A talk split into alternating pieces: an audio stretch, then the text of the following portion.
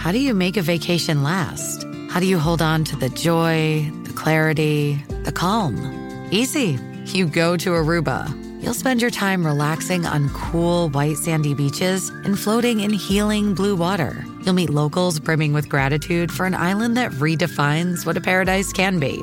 You won't just feel great, you'll feel relaxed, renewed, and ready for life. That's the Aruba effect. Plan your trip at aruba.com.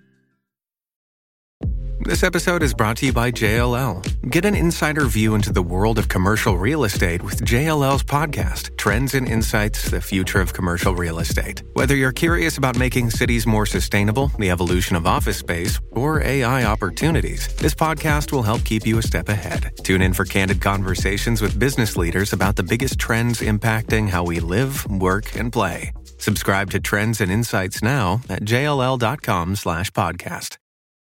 Find a fresh take on a fall getaway to Wilmington, North Carolina and beaches. Enjoy hiking trails in a state park, fresh seafood with a side of live music, and fall festivals galore. Then live it up along the Riverwalk in Wilmington's historic downtown. With three island beaches, Carolina, Kure, and Wrightsville, and a vibrant downtown, you get the best of the Carolina coast all in one place. Plan your fall getaway at WilmingtonandBeachesVacation.com.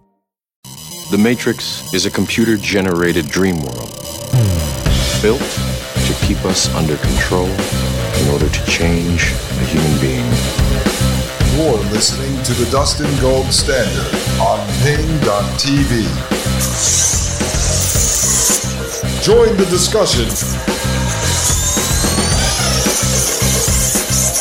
at Paine.tv slash gold.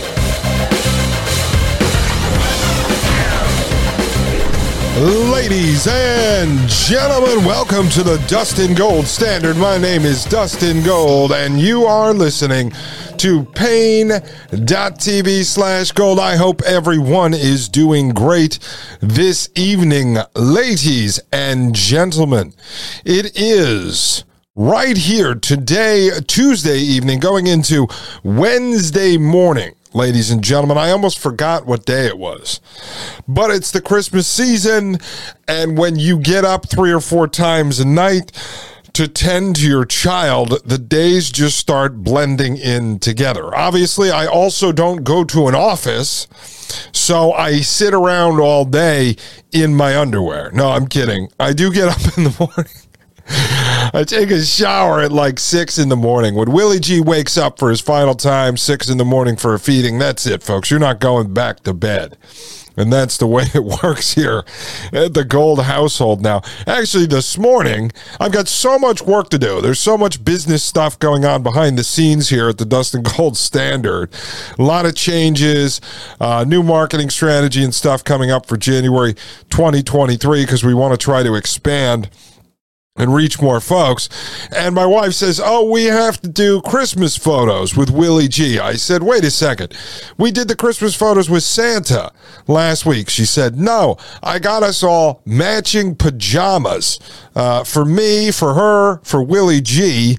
And she wanted to take pictures by the Christmas tree. And so I used to have a photography business with my ex wife. I said, Well, I've got to stage this thing and make it look right because, you know, I don't like to do anything half ass, you know? So the next thing you know, I'm hanging sheets over the windows because I don't have photography lights here. I've got some studio lights uh, in this studio, but I don't have the photography equipment. When I got divorced, I told my ex wife, just keep everything. In the end, she kept the business, the equipment the software, the websites I built, the marketing, uh, the payment systems, all that stuff. She kept all of that.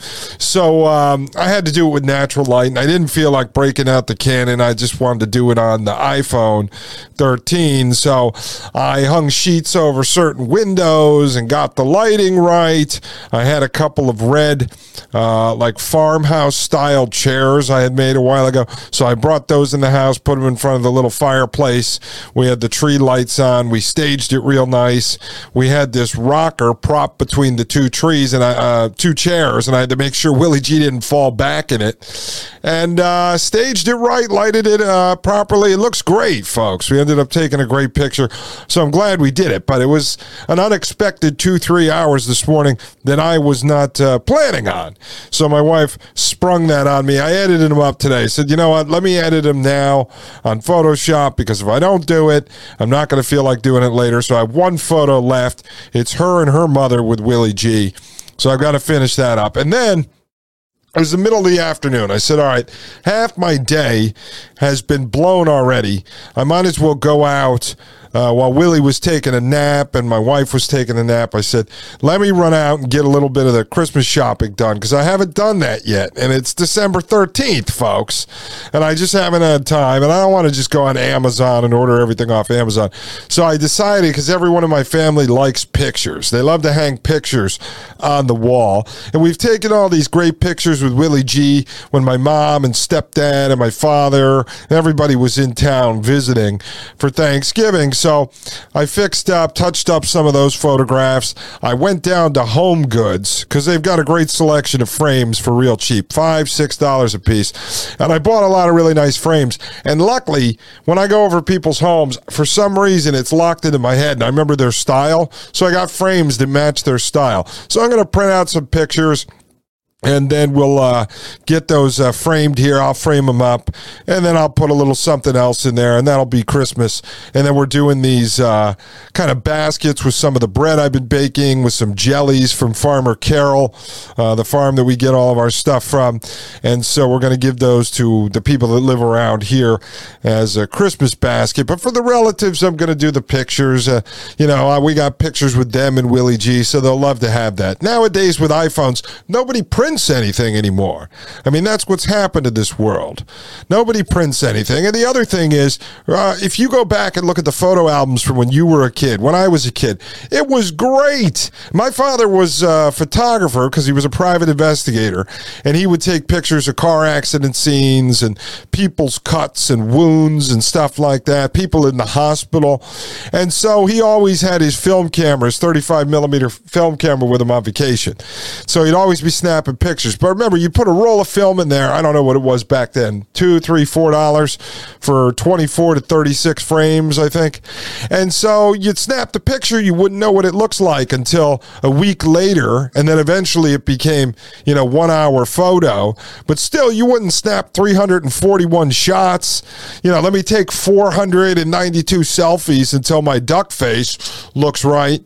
No, you would just shoot them. And then so you go back through your photo albums from when you went to Disney when you were a kid with your parents or from Christmas or your first day at school. Your eyes are closed. You've got the red glowing eyes. You're picking your nose. You're drooling. You're all blurry. You look like a ghost in the image. No, that was the real thing. But you printed them out. You put them in the album and it was a great thing. So one of the things I'm trying to get in the habit of now is as soon as I have some photos that I like, like right, that I want to keep forever. And obviously, you can't keep everything in your phone. You'll have 732 photos every day. I'm going to get them printed, right? I started actually doing it when I met my uh, wife because we took some great photos together uh, at a mountain on the beach and that kind of thing. So I ordered some prints of that and I bought her a little album. It was a leather album I had engraved last Christmas. It said uh, The Adventures of Magdalena and Dustin. And so I had some pictures printed for her to put an album together. So that's what I'm doing with Willie G. So I decided for this present for Maggie because we decided we're not going to go crazy this year because uh, we just had the baby and that's the best gift ever. Um, and so we decided let's not go nuts. Last year I bought her bunch of little things and stuff, but it, it, was quite a bit of work. And so we decided not to do much. But what I'm doing is I got a frame at Home Goods today, a big one, not a 20 by 30 inch. It's probably a 16 by 20 inch, but real nice. And I was looking for the old fashioned one with the mat board in there that's got the cutouts and different shapes and you can make a collage. They don't really have that anymore. So I'm going to make a collage in Photoshop tonight. I'll be up late and it's going to be everything from uh, the birth through the Christmas photos. And it'll be our first family collage. So it's going to be real nice. I'll make her cry, ladies and gentlemen. I'll make her cry. On our anniversary, which is October 13th, so it's before Willie was born, one month before he was born, I had bought a, uh, it was like an $80 uh, movie projector, you know, like a plug-in uh, projector, and she wanted to be looking at the mountains. All right, while she was in the birthing tub. Uh, so we had a room we cleared out, which was later going to be Willie's nursery. That's what it is now. And so I got a projector screen. Oh, it was $20, $80 for the projector. And I found a four hour, 4K, real steady, re- it was done on a steady cam or a drone or something, real steady hike through the mountains because my wife likes to hike. And so I set up the room with candles and roses and had it dark in there. We didn't have the pool set up, the birthing pool, uh, but I had set up the screen and I had the video playing and I had some really chill, like Latin music. Uh, by the group, what's a Gypsy King? She likes that. So I had that on and I walked her in there blindfolded for our anniversary and I took it off her and she looks and she sees all the candles and the roses which she likes and she sees the giant wall like projection screen. It's a little room but it was big for the room. And she sees the mountain this walk through the mountain. She literally starts crying. So when i'm doing gifts for people i like to either make them laugh as soon as they open it or cry as soon as they open it. Now i'm sure as i get older and i give willie a christmas sweater i'll also make him angry. But i like to get a reaction so this collage, I know It'll make her cry. Tears of joy, folks. Tears of joy. So, anyway, that's what I did. And I got our Christmas card done today. And I had to get Maria Albanese's address and Chrissy Piccolo, who's been on the show. I've got to get her address. I got Maria's so I could send them a Christmas card and with a little thank you note in there because they got us something for Willie G. Maria got him a analog rocker swing, and Chrissy put together this really nice framed uh, collage she had made with a heart in it and everything. It was really beautiful.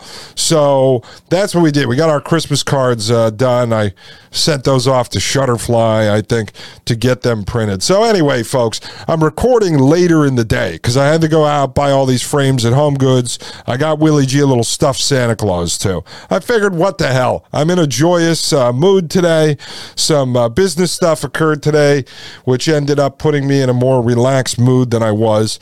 And then my wife cooked a meal tonight, which is, I think, the first meal she has cooked since she gave birth to Willie one month ago, folks. One month ago.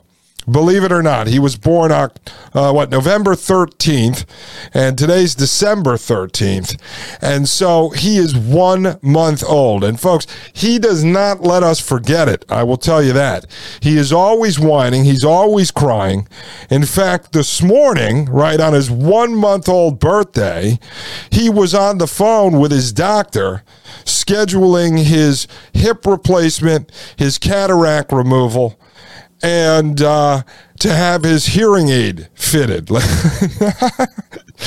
he was. I, he ordered a three month supply of Viagra, believe it or not. Now, these old folks are really hard to deal with. I tell you, they're a handful, ladies and gentlemen. Now, he's doing well. He's doing well. And some new things have been going on in his life, folks. He's uh, entered into the last week this witching phase, this witching hour. I don't know. We've talked to a lot of our friends, or doula, midwife, or parents, and so it seems to be about 50 50.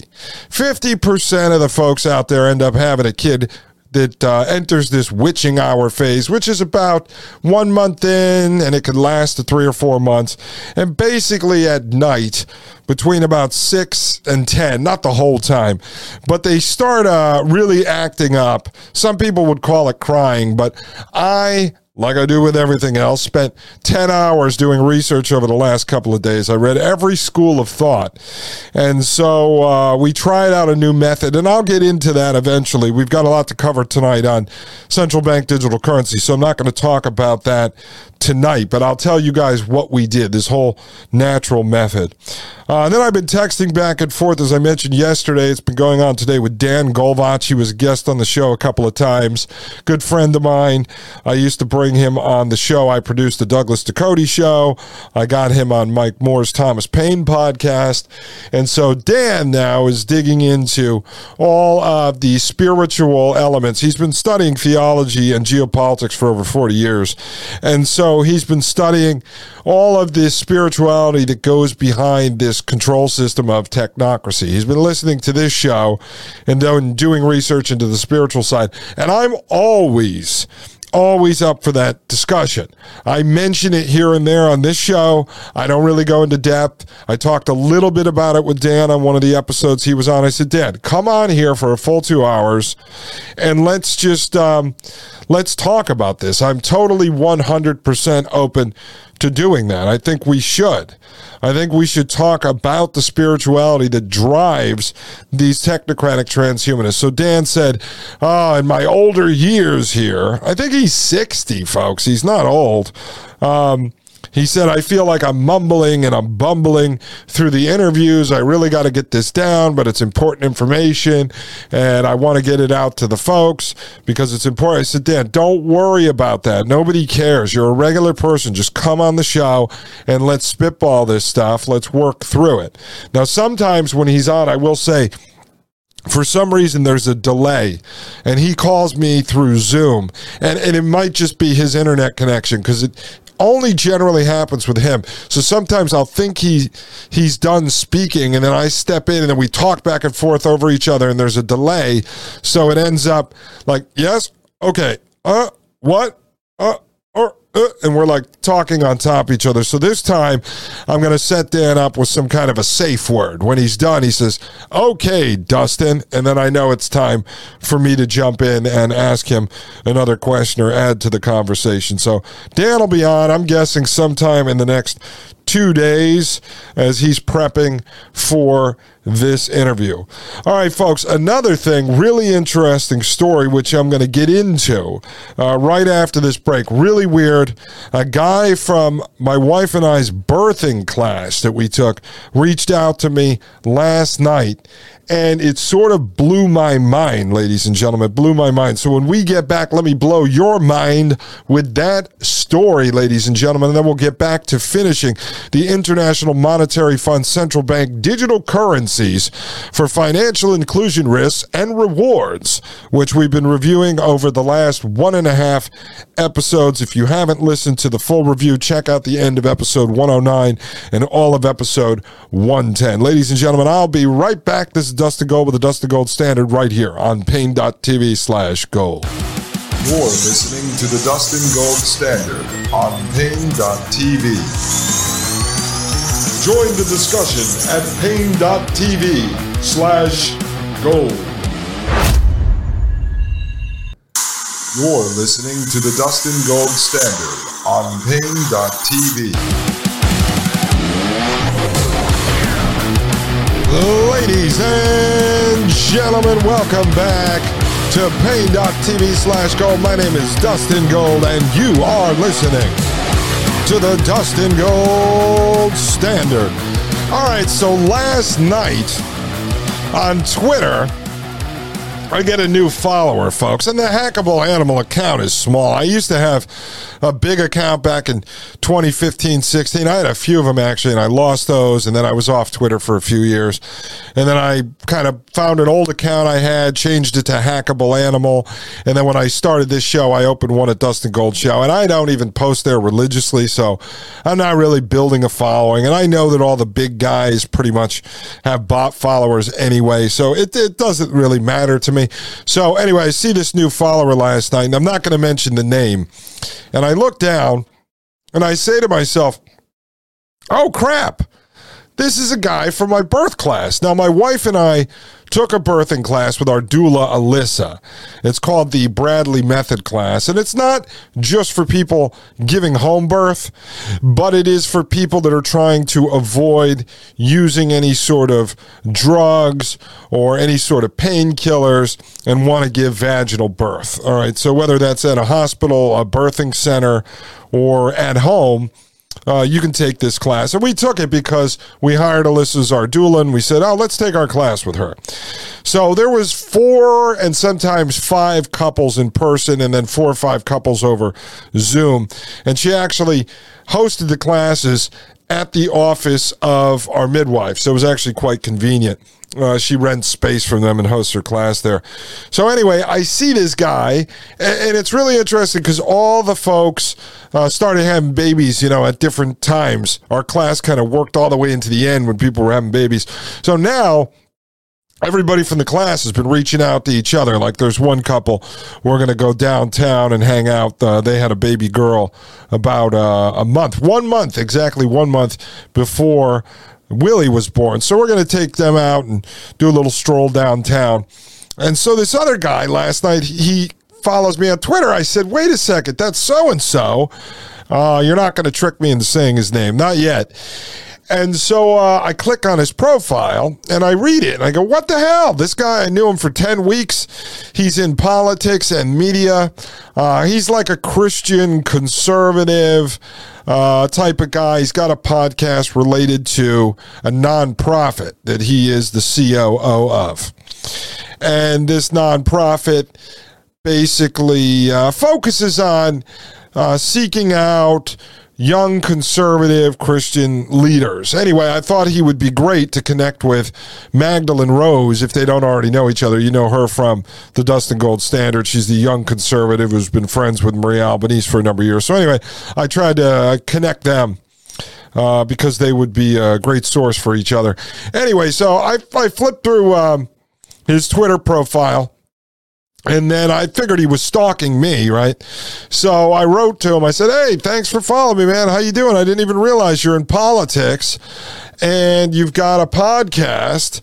And so he ends up writing me back, "Yeah, I checked out some of your podcasts." So I go take a look at his nonprofit that he has, yeah, professional website and everything. I flip through the. Uh, the board of directors, and on there is JD Vance. And I go, oh my God, not to him. I'm saying this to myself.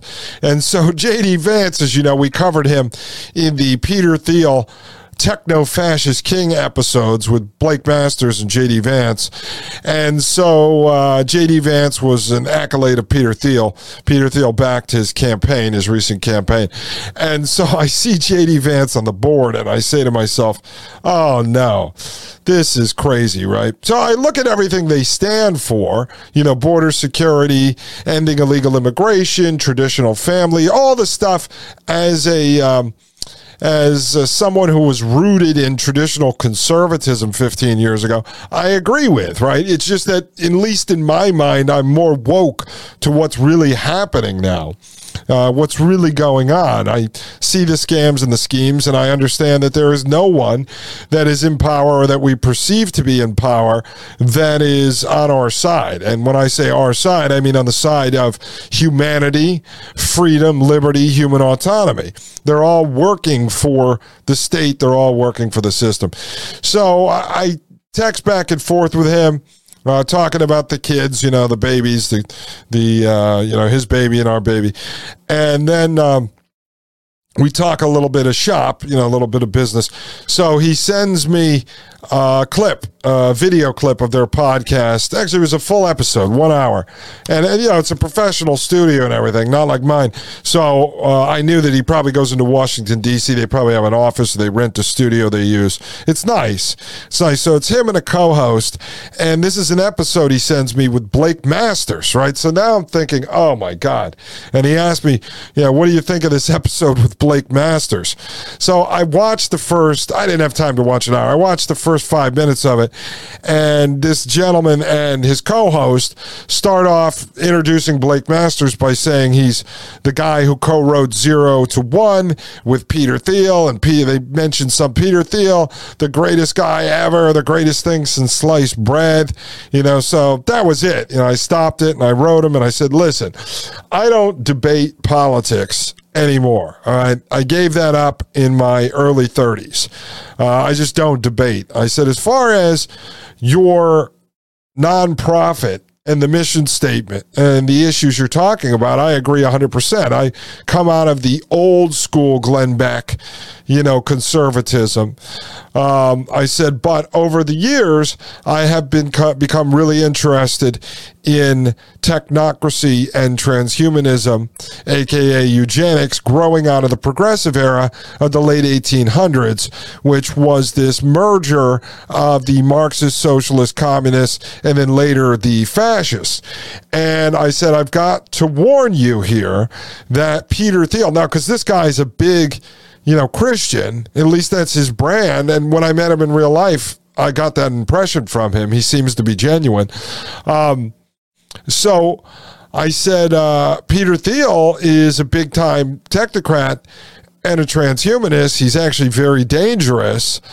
And so I'd love to meet up with you sometime and have a conversation. So he writes me back and he said, Wow, that's crazy. Yeah, I'd love to have a conversation. Now, I was going to hit him with the quote from Peter Thiel talking about how transhumanism and Christianity are very similar because they both offer eternal life. You know, God offers you eternal life in the heavens with Him, and transhumanism offers immortality by uh, mind uploading you to the cloud. But I, I didn't want to freak him out, although that's true, and there's video of that.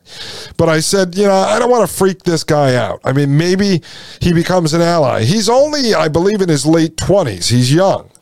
And so he, he doesn't necessarily know. A lot of people don't know. You get into politics, you're a conservative, you're a young Christian warrior, and the next thing you know, you see billionaires like Peter Thiel funding causes like national conservatism and supposed MAGA candidates and getting behind Donald Trump, and you think he's a good guy, but unless you start to dig into his government contracts, into his funding of Singularity, which is the merger of man and machine, into his quest for immortality, all the things he said all the Peter Thiel Fellowship folks that he's got on board, all these projects he's invested in, again, all the government contracts, then you wouldn't realize that Peter Thiel is anything but conservative uh, or libertarian. And I won't get into all that tonight, obviously, because we've covered that episode after episode after episode quite a while ago.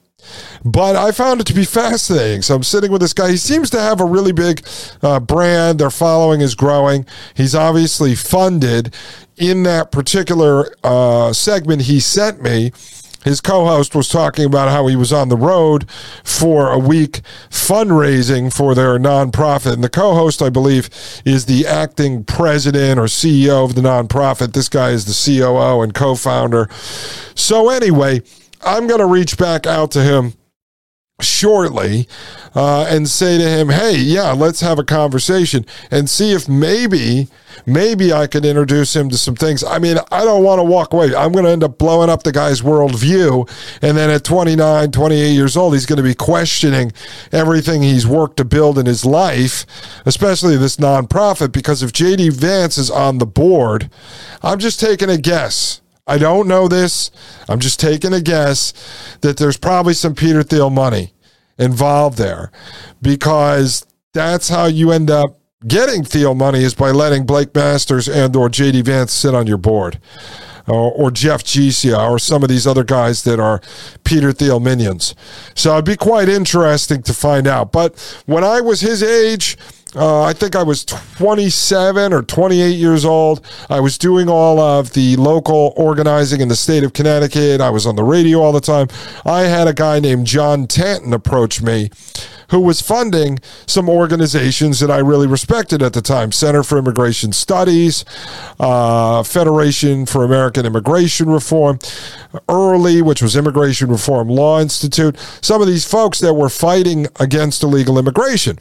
So he comes to me and he says, Look, we want to fund you to take your uh, program that you're running here in Connecticut and duplicate it and go train people around the country and speak about it. And so I start doing research into him. And I was green back then, folks. I didn't know how corrupt everything was. I, I, thought, oh, I'm doing God's work, and now money comes my way. I'm going to make a living doing what I love to do, which is educating people and fighting back against corruption and criminality and schemes and scams. Well, it turns out this guy was also funding eugenics. And so I ended up rejecting his money. And then at that point, at 27, 28 years old, I was then pretty much blackballed from all of the access I had to the think tanks and stuff in Washington, D.C. It was like somebody figured out, oop, that guy, he is not going to be bought and paid for. And so that was it. I was blackballed. And I literally could not get anyone on the phone ever since then. I mean, there was literally two people from this whole industry supposedly fighting illegal immigration that I stayed uh, friends with, and I was able to bring on some other shows over the years. But that's because we built a personal friendship. Everybody else just stopped taking my calls. So let's see what happens with uh, with this guy. I'd love to bring him on the show. I'd love to go on his show. I don't think they would bring me on there though, because obviously, if I told the truth about Peter Thiel, JD Vance, and Blake Masters, then I would blow up his whole entire operation. And I don't want to do that because it looks like they're doing some good things over there, folks. So, anyway, let's see if I can get him to come on this show and maybe educate him a bit on the people that he has gotten into bed with, and I think it is unwitting. I mean, if he is truly this big Christian conservative, I think he's going to be blown away when he finds out what the people that are possibly giving him money, or at least sitting on his board, are working on, are connected to, are involved with. I mean, you can't sit there and say you're against uh, taxes and the IRS when you're partnered with Peter Thiel, whose company Palantir, funded by the CIA, started with CIA money via their venture firm, their uh, capital investment firm, In-Q-Tel you know, this company Palantir is inside the IRS helping harass regular everyday American citizens. So you can't take money from that guy and then say you're against the IRS or you're against increased income tax when the very guy who's helping the IRS harass people is uh, is backing your organization. So we'll find out. I'll have a private conversation with him. I'll see if some of it's on the record. I'll let you know if some of it is not on the record. Then obviously I will respect that. But as far as I'm concerned with this part, it was an open conversation, and I talk about my life on this podcast, as you know folks. All right, we're going to be right back, and then we're going to jump right into the International Monetary Fund Central Bank Digital Currency Panel discussion. Ladies and gentlemen, I'm going to have a discussion right now with myself while I take a short break. I'll be right back. This is Dustin Gold with the Dustin Gold Standard right here on Paine.tv slash gold. You're listening to the Dustin Gold Standard on Paine.tv. Join the discussion at Paine.tv slash gold. Shipping can make or break a sale, so optimize how you ship your orders with ShipStation. They make it easy to automate and manage orders no matter how big your business grows. And they might even be able to help reduce shipping and warehouse costs. So optimize and keep up your momentum for growth with ShipStation. Sign up for your free 60-day trial now at shipstation.com and use the code POD. That's shipstation.com with the code POD. You're listening to the Dustin Gold Standard on Paine.tv.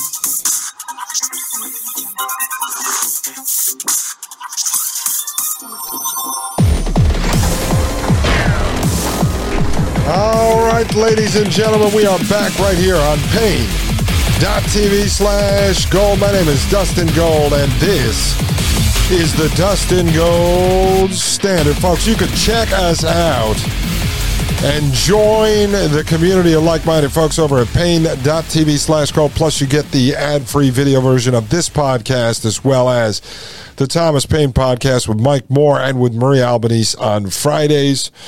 You can also drop us a donation at donorbox.org slash Dustin Gold Show. Link is in the description of this podcast below wherever the heck you are listening. And the least you can do if you want to help us grow is leave us a five star review and a comment over at Apple Podcast. Now, the other day we got up to 90, and then Apple reduced it back down to 85. This happens every single time.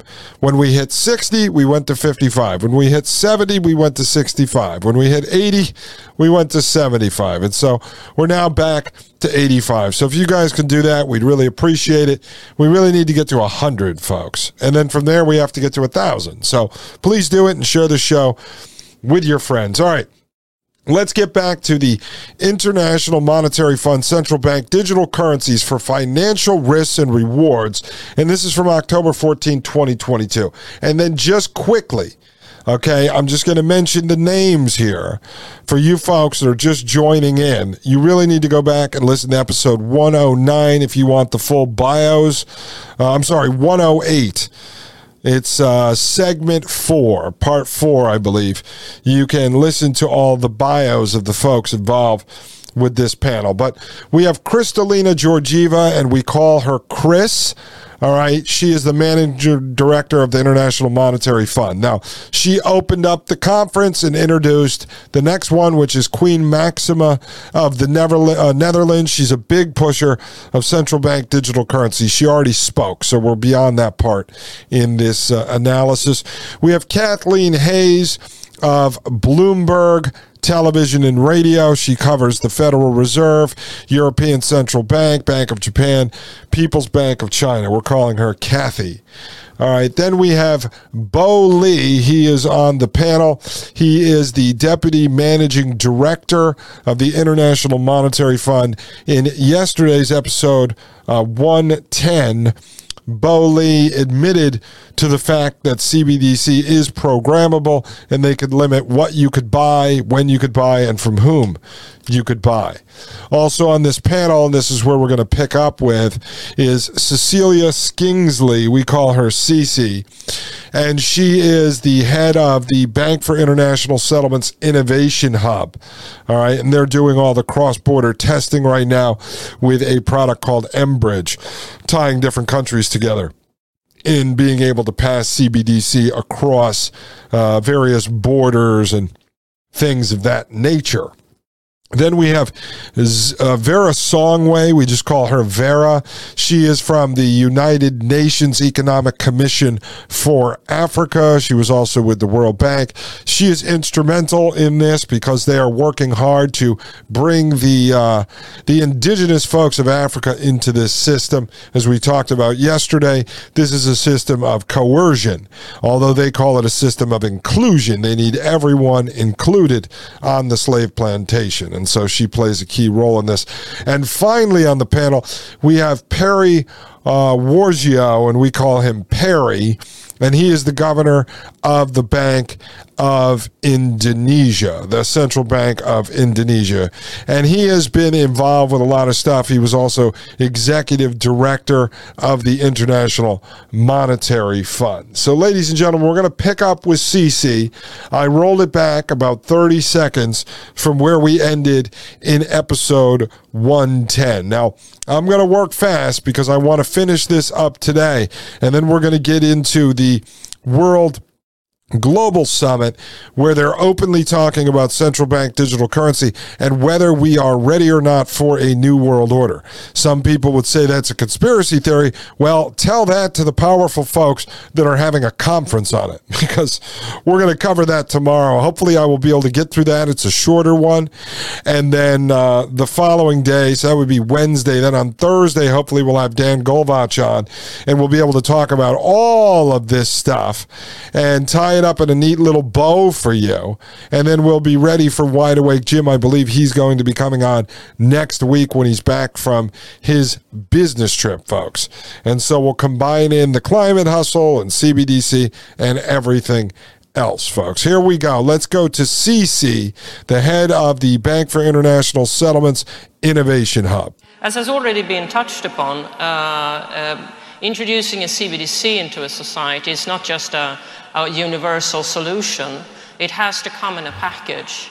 Uh, so digital literacy, understanding what it means to have, first of all, have access to a digital ID and understanding what it means to, to use such a thing.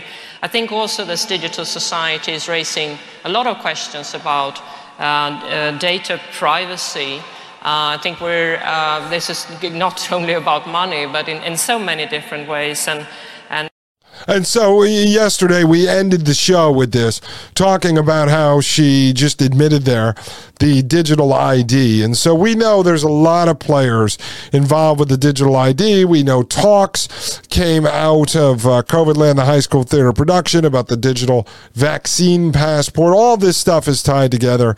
The company ConsenSys, as you know, uh, is run by Joseph Lubin, who was co founder of Ethereum, along with Vitalik Buterin, who was funded by Peter Thiel to launch Ethereum.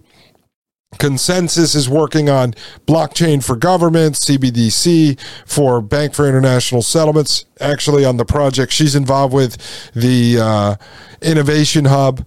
And so you've got all these folks connected. You've got digital IDs connected that will be tied into the CBDCs, that will be tied into the universal basic income, and that will also be tied into a social credit score system because the social credit score system is going to be what runs the algorithms, the artificial intelligence that will program your central bank digital currency in real time, you know, based on your behavior, your habits, uh, your movements, uh, your contribution to the system, ladies and gentlemen, your contribution to the system. But don't worry, it's inclusive.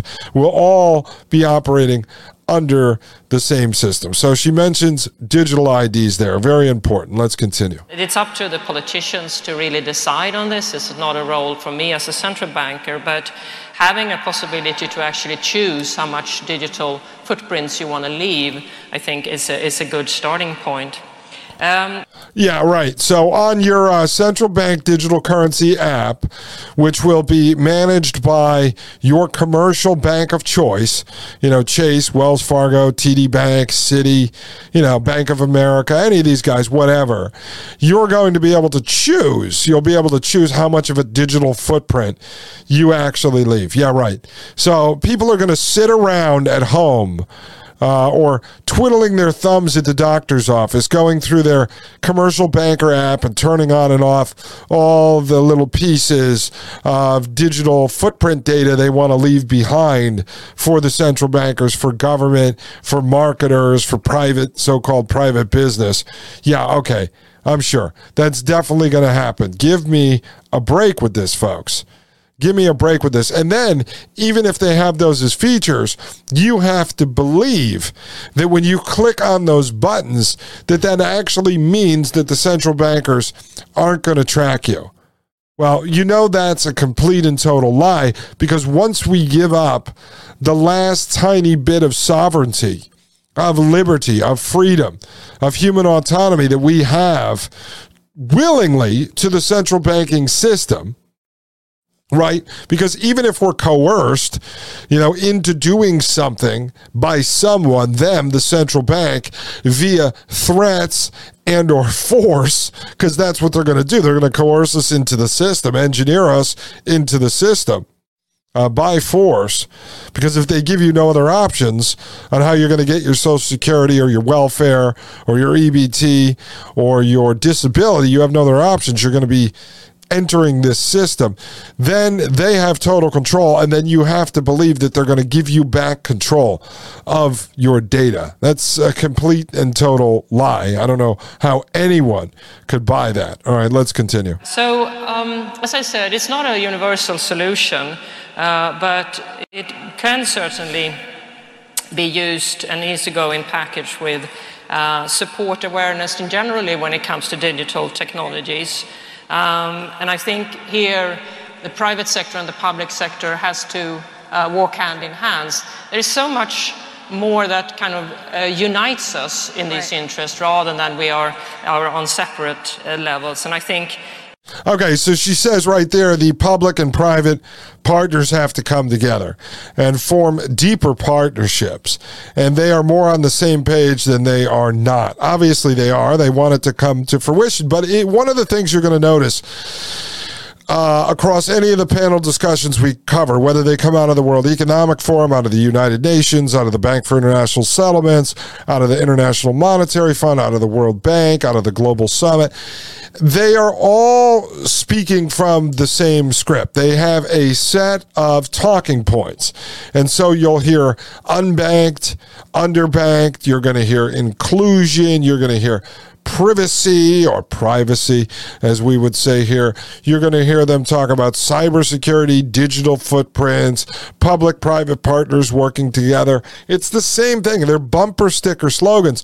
So what happens is when you take four of these clowns, four of these economic terrorists, and you put them on the stage, you're going to see a lot of repetitive information come out of them because they're all working off the same talking points. She's sitting there looking at a piece of paper on her lap. Okay. This lady doesn't seem like the most uh, enthusiastic public speaker I've ever seen. So I'm guessing as she's looking at uh, her bulleted list, make sure you hit on these points. These are the bumper sticker slogans. All right, let's continue. Also, to get this working, certainly in emerging market economies, it has to be combined with investments in network infrastructures and broadbands and the likes. Okay. And I think what, what, the central banks or the public sector can do is to build open systems, create okay. level playing fields, but make sure that it is the private sector who, who, uh, who are doing right. the innovation.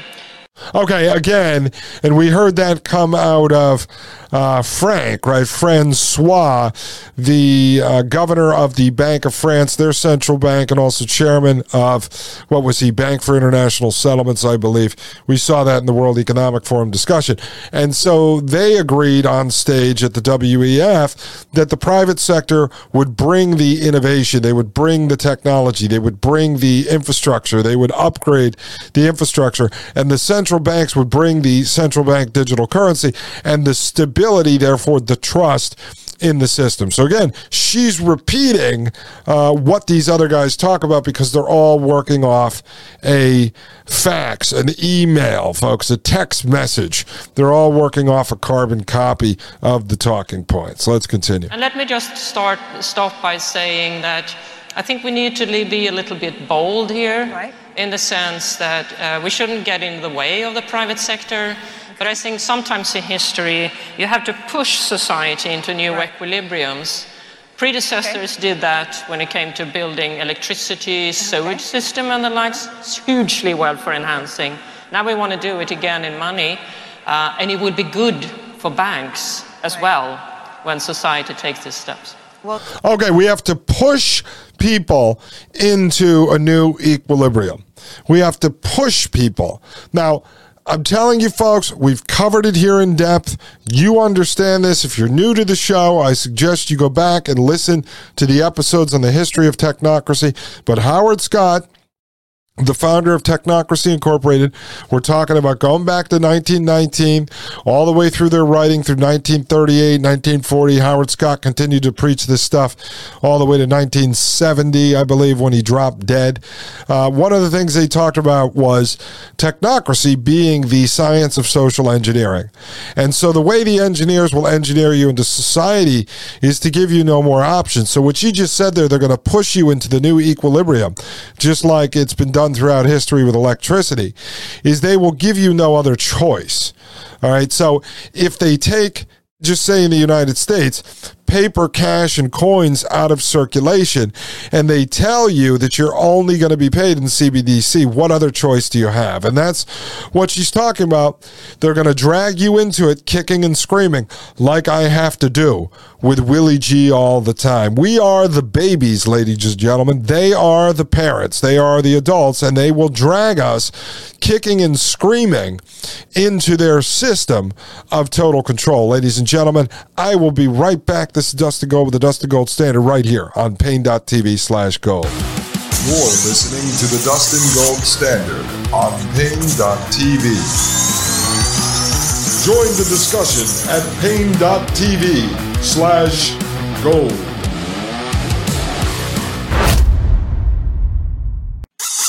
You're listening to the Dustin Gold Standard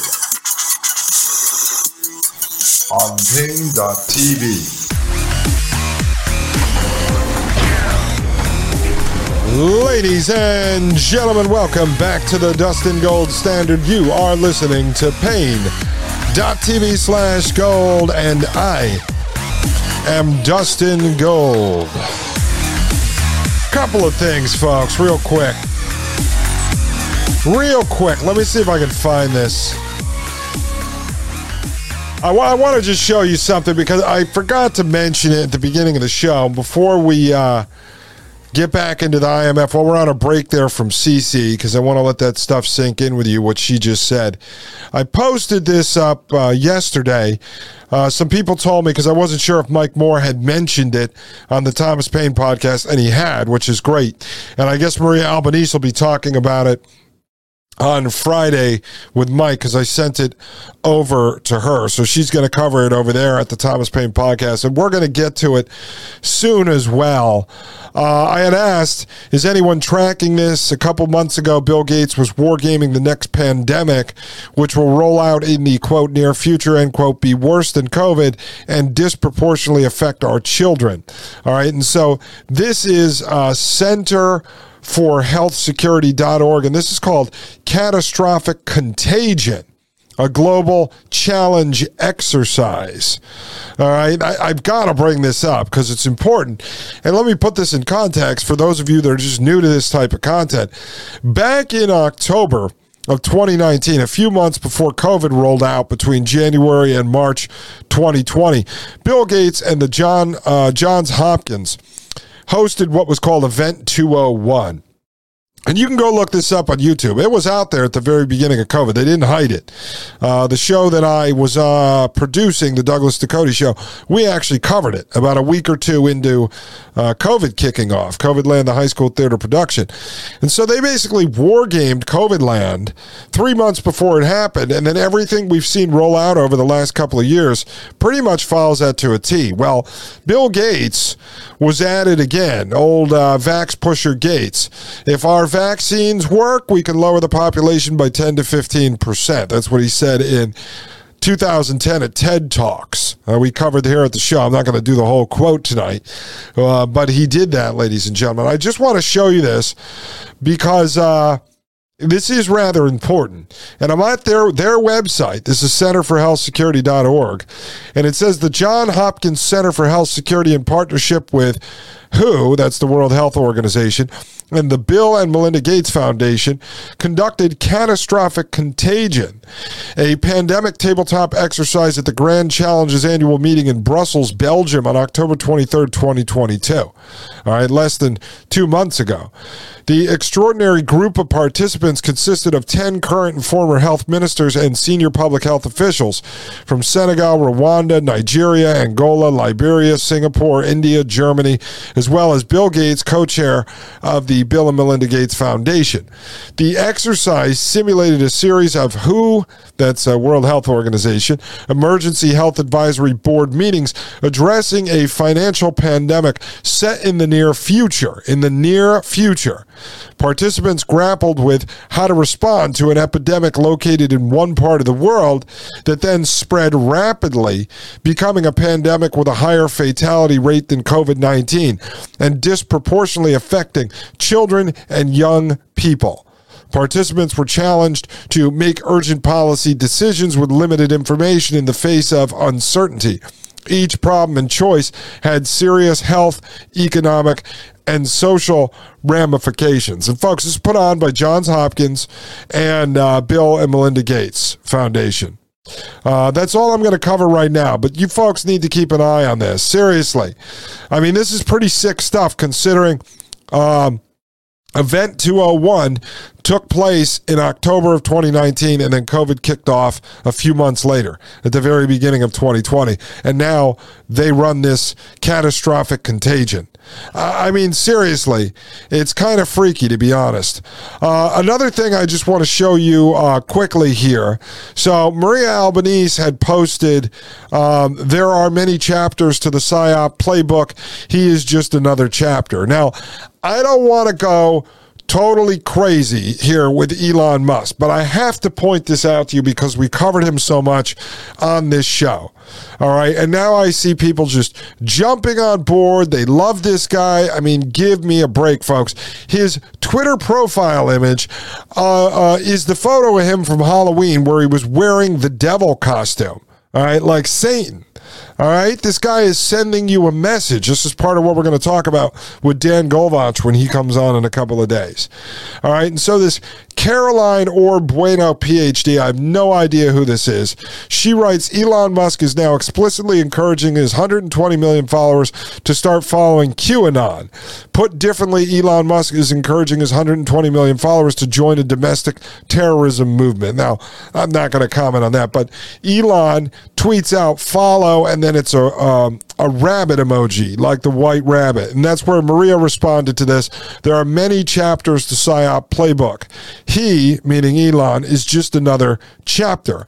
Well, I wrote there because this is very important. I figure a lot of people uh, read what Maria writes. I said there are actually people who believe this guy, meaning Elon, runs several multi-billion-dollar companies, is slash was the richest man on earth. I told you that's like musical chairs has autism, sleeps around, parties, hangs with Joe Rogan, appears on podcasts, and has time to follow and tweet political nonsense, all while answering to corporate boards.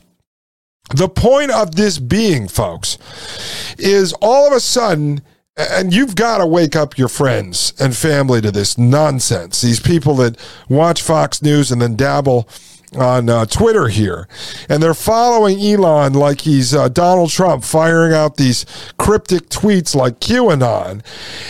And you really think that Elon Musk is sitting there tweeting this stuff, folks?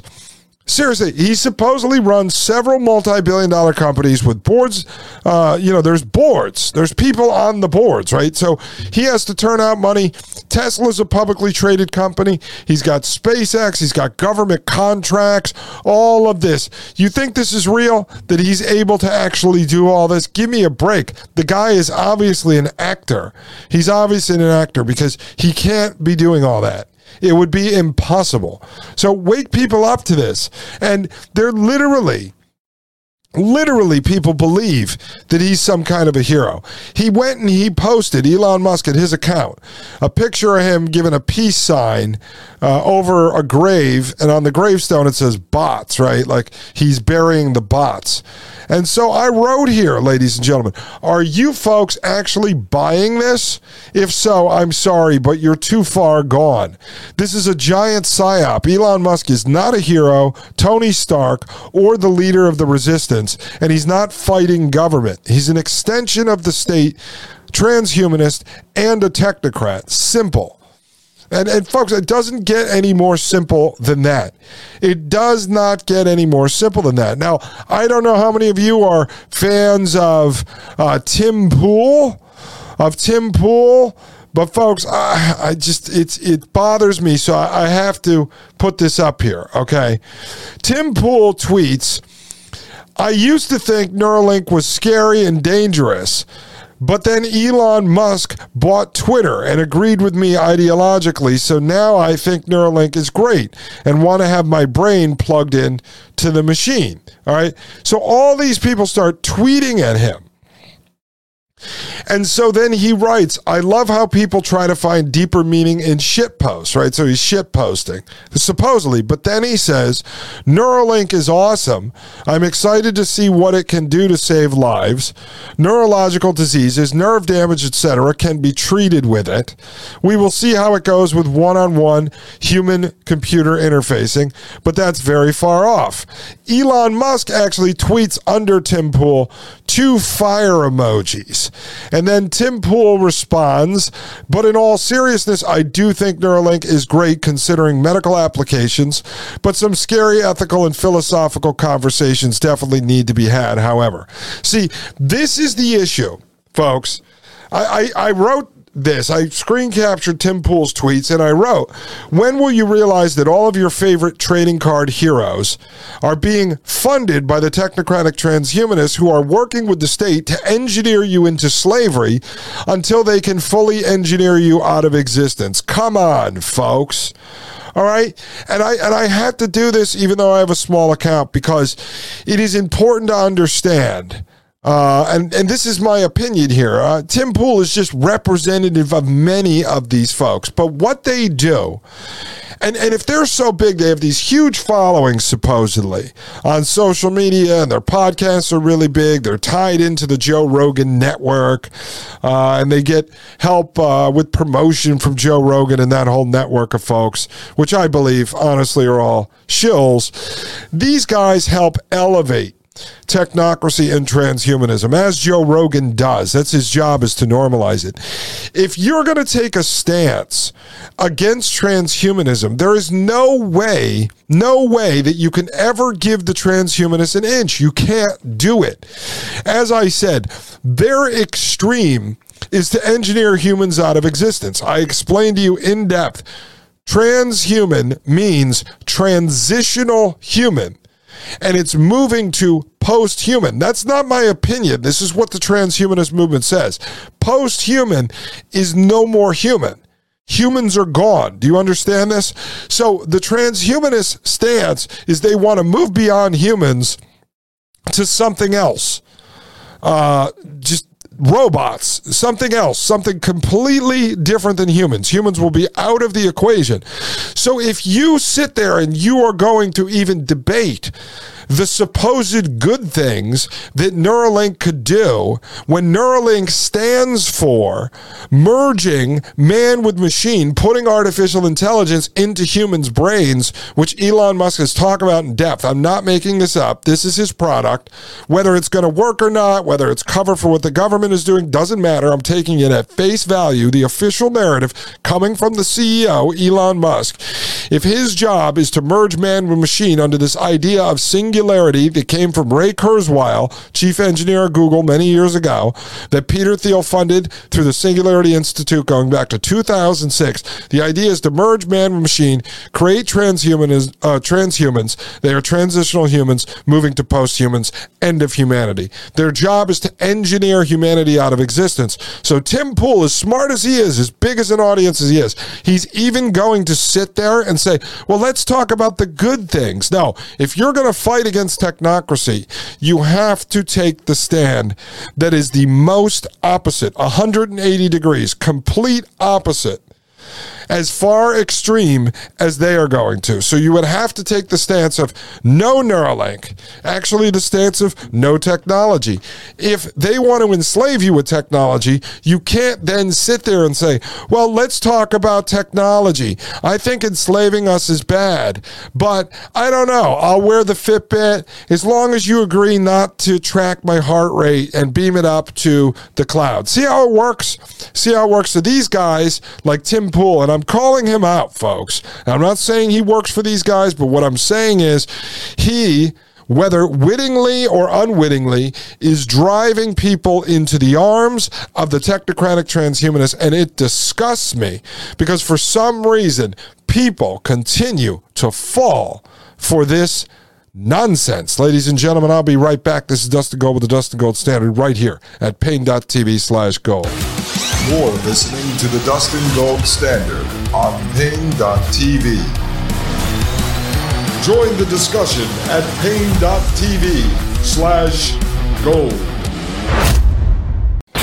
You're listening to the Dustin Gold Standard on Paine.tv. Ladies and gentlemen, welcome back to the Dustin Gold Standard. My name is Dustin Gold, and you are listening to paine.tv slash gold. All right, folks, sorry about that sidebar, but those were a uh, few stories I wanted to put in at the beginning, and I totally forgot. And then um, I forgot to add them to my notebook. And so I said, you know what, let me stick those in there because they're very important. I had to mention them. So now let's pick back up. Uh, we're at the end of the question that was answered by Cece, the head of the Bank for International Settlements Innovation Hub. And so we're going to kick it back, I think, to Kathy, the host from Bloomberg. Speaking about just moving ahead and not hesitating, uh, that's why we waited to get you right here to answer this question and to, br- to bring this to the table because you're actually doing it, Governor Perry Warjiyo. You're not, you're moving ahead on many, many fronts. I know you're working in close partnership with Cecilia, uh, but trust, I believe Queen Maxima mentioned that in her remarks. And uh, there's all different kinds of trust. You don't want the tax collector to look over your shoulder. You might be worried about being hacked. There's so many things. So what are what are the issues there that need to be dealt with? And so far, as you design your model for your CBDC, it's going to take a while maybe, but how are you dealing with that? Uh, thank you, Catherine, for uh, this question. Before I Okay, so this is Perry. He is the Bank of Indonesia governor. That's the central bank there. And he was also executive director of the International Monetary Fund from 2007 to 2009. Let's continue. doing that, let me thank the two ladies in the world that the heart always financial inclusion, including Indonesia. Queen Maxima, thank you for always putting heart on Indonesia. Also, MD Kristalina. Financing inclusion. Yes. Here, here. Eh? Financial inclusion. That's what he's saying. Financial inclusion, inclusion, inclusion. How do you like enslaving the people of Indonesia, sir? That's what I'd ask him. Let's continue. Every time I heard financial inclusion, I always remember two woman and my late mother. Why you do that? Two thirds of 65 or 5 million SME in Indonesia is driven by women. So if we progress on the inclusion, woman empowerment, the welfare of the family, as well as the leaders of every country, including myself, my late mother's SME. Okay, so he's talking about woman empowerment through financial inclusion. So he's saying that women lead the family, women rear the kids, women now are in politics and everything else. So we need to make sure we include the women. And so folks it's it's about enslaving the women too so you're going to take the woman in charge of the family and you're going to strap her into the cbdc system that's what he's talking about uh, let's continue with this guy not passing elementary school. Thank you, Queen Maxima and MD Krista, always putting financial inclusion in Indonesia. Three keyword for social trust. D, E, F. Clear. One, D, digitalization. What we mean by digitalization? No, digitalization he's saying def digitalization straight to the CBDC. Digital payment system. Use your QR. Use your fast payment. Very cheap. And then by also design the proper CBDC. So he's holding up his phone. He's saying, use your QR code. In Indonesia, I believe they actually are using a QR code system. So you open your phone, people scan your QR code, and then it comes right out of your CBDC wallet. Digitalization of payment system and then CBDC is the key, one of the trust. E, empowerment. Those SME need to be empowered on how they do the economic activity, SME, Yeah. entrepreneurship, marketing, product development. You talk about this, so he's talking about empowerment now. So DEF, D was digitalization, digital payment system, QR codes, right, attached to CBDC. Now he's saying empowerment. He's talking about marketing. He's talking about the adoption campaign. How do you force people into the system, corral them onto the cattle car? That's what he's talking about right now. Empowerment. F, financial literacy and customer protection. This Okay, financial literacy and customer protection It's very important to protect them, to teach them to be digitalized. That's teach them to be digitalized, right? I told you this is all part of what's going to go into the indoctrination of the young folks, right? This is what they're going to be teaching in school now. So instead of the old days where you learn to balance a checkbook, now they're going to teach you how to operate digitally. Uh, I don't have this, but I heard about it. Friend of mine told me this is years ago now. The newest Monopoly game, I believe, it could have changed now. Maybe it's Bitcoin or cryptocurrency or something. But the, the one of the latest Monopoly games, you actually have a debit card you're using or a credit card instead of using the uh, cash. So they're already training the children to do this. So most people would watch this. This is why I don't just pull clips and I analyze entire discussions because we're getting value, valuable intelligence out of every single one of these people. So most people would blow through this because it's hard to understand it with his accent, but we're pulling a lot of very important information out of this. So they're running on the DEF system, digitalize, empowerment, and then financial literacy. So that has to do with uh, empowerment. He said is marketing, uh, it's the adoption, and then you have financial literacy, which is driving people into the system. The heart of Indonesia G20 presidency. Two of the six uh, priority agenda on the finance track under Indonesia presidency is on the digitalization.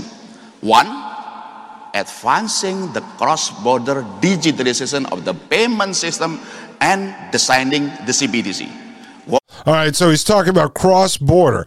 They're really focused in Indonesia on the cross border transactions. So for Indonesian CBDC to go cross borders into other countries. Inclusive, BIS, IMF, you know, on the cross. And he's talking about Bank for International Settlements and International Monetary Fund helping. Border payment system. And we are making progress of that because digitization of the payment system advancing with the correct program uh, performance indicator that toward digitization of the payment system. Indonesia, 20 million of our SME already digitalized. SME using QR, fast payment, very cheap, very fast growing. We are also advancing to ASEAN 5 Indonesia, Malaysia, Thailand, Singapore, as well as Philippines will be cross-border connectivity on the digital payment system.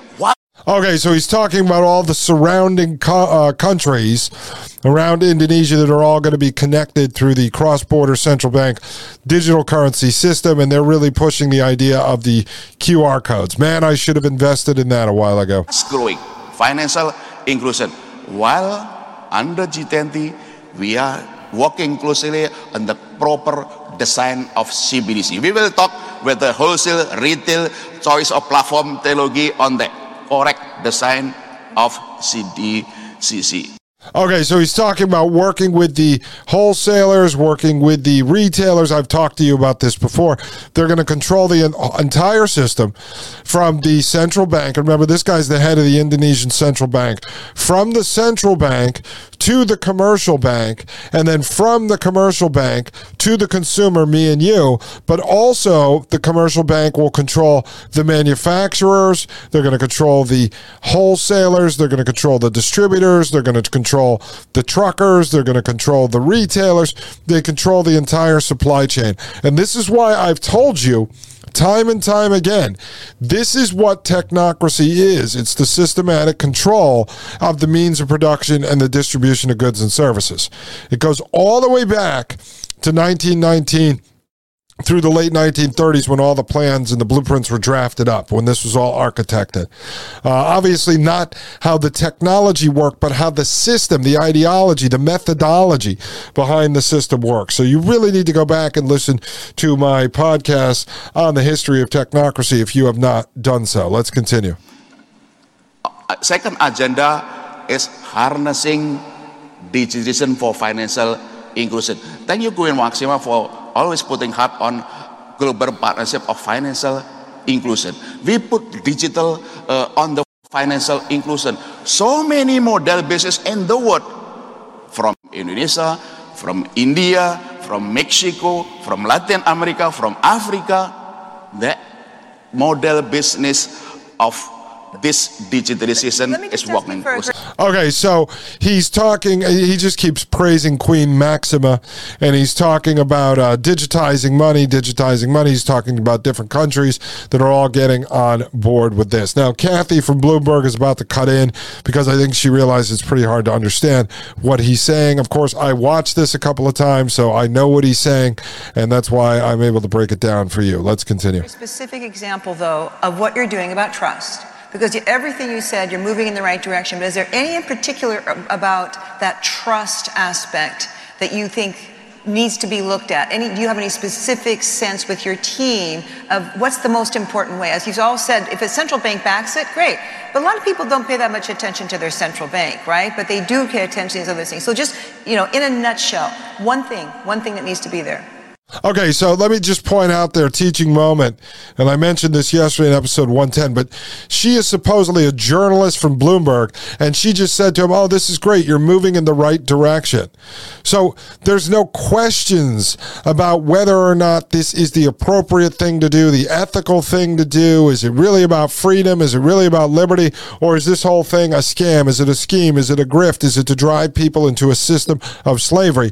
No, she said, Hey, oh, you're going in the right direction. You're moving it forward. That's fantastic. Now, can you explain how you guys are building trust in this system? Basically, how is your adoption campaign running? How is your propagandizing of the citizens going? How is your mind control and your brainwashing working? How are the public relations teams doing this? How are you truly building trust? We really want to know that because Indonesia is one of these countries that is moving forward at warp speed with central bank digital currency. They're a test case for a lot of these other countries. So she wants to see how they are, how they are pushing people into this system without a major backlash. That's what she's interested interested. And yet she's a journalist, so she's not questioning the validity of this system. She's actually on board with the system, and she's just helping pull out the information that the central banking world needs in order to push this onto